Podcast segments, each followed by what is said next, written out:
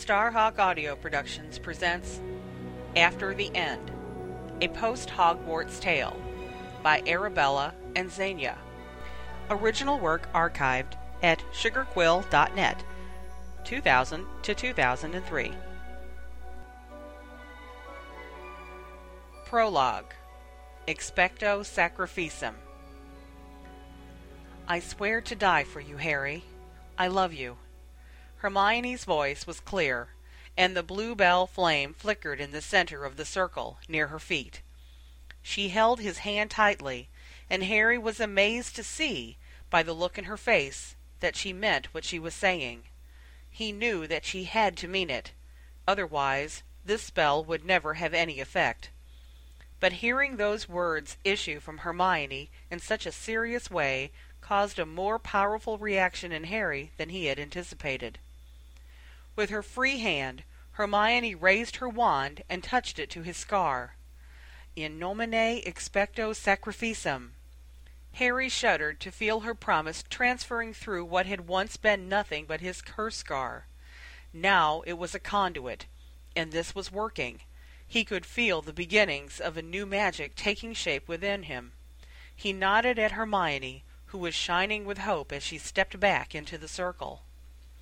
Ron stepped forward next, his blue eyes grave. He clapped a hand firmly on Harry's shoulder and bent down to look his friend dead in the face. I swear to die for you, Harry. I love you. The words had always been there, but spoken aloud they were a shock to both young men, and Ron's voice was hoarse. His eye contact, however, was steady, and there was strong belief in his gaze. In nomine expecto sacrificum, he said, touching his wand to Harry's scar. The spell spread and deepened in Harry. He felt it taking root in the center of his own magical power. It was strange and difficult to believe that his friends were doing this for him. He wondered if he could possibly be worth it.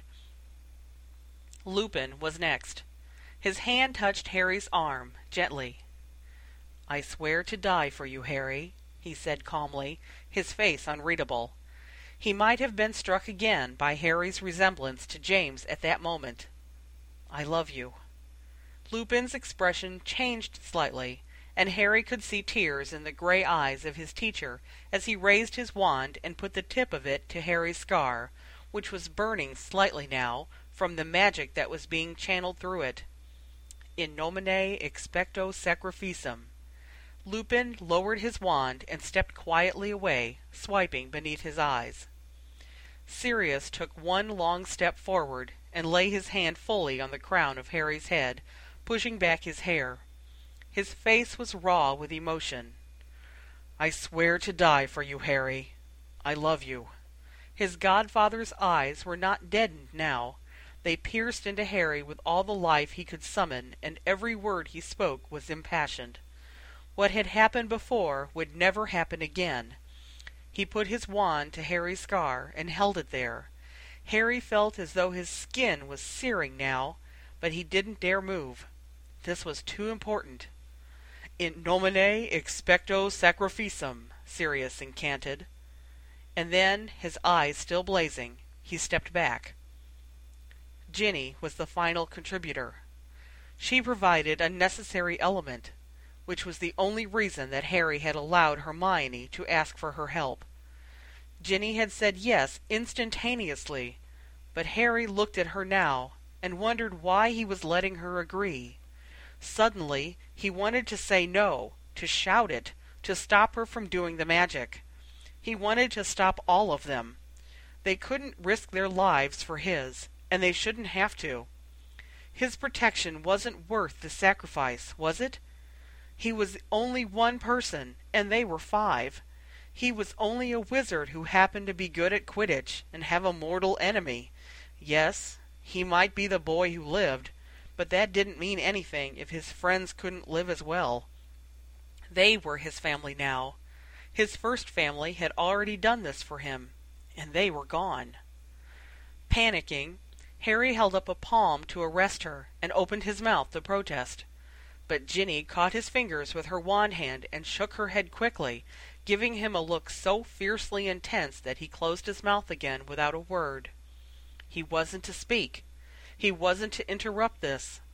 They had all been through these arguments together, and in the end, Harry had agreed to allow the building of this spell. There was no other way. Satisfied that he was going to stay quiet, Ginny cupped his cheek with her free hand and looked up into his face. I swear to die for you, Harry. Her voice was low, but every word was surely pronounced. I love you. The tone of her whisper made him shiver.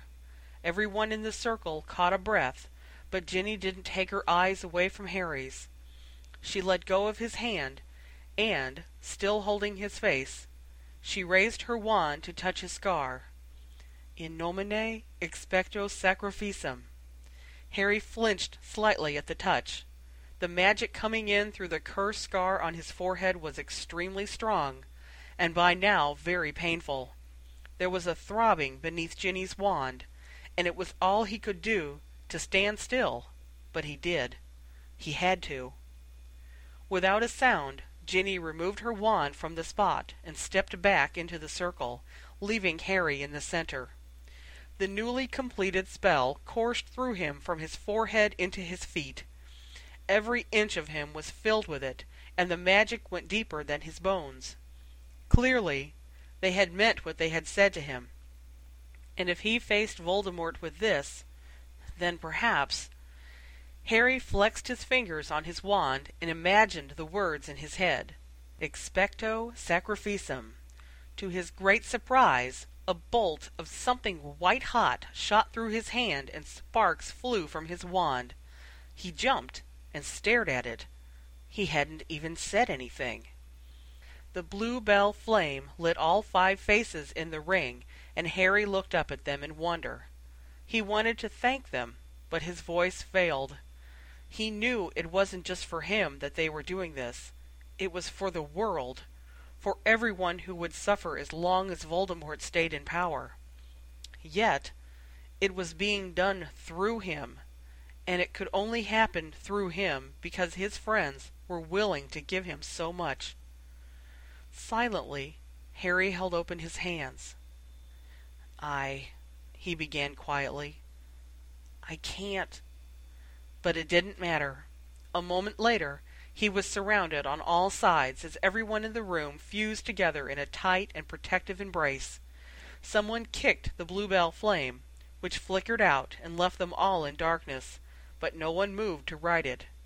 Either this spell was going to work, or this was going to be the last time they all stood together, and all of them knew it. Harry shut his eyes and leaned his head heavily on the shoulder nearest to him, taking a deep breath and exhaling slowly. This had better work.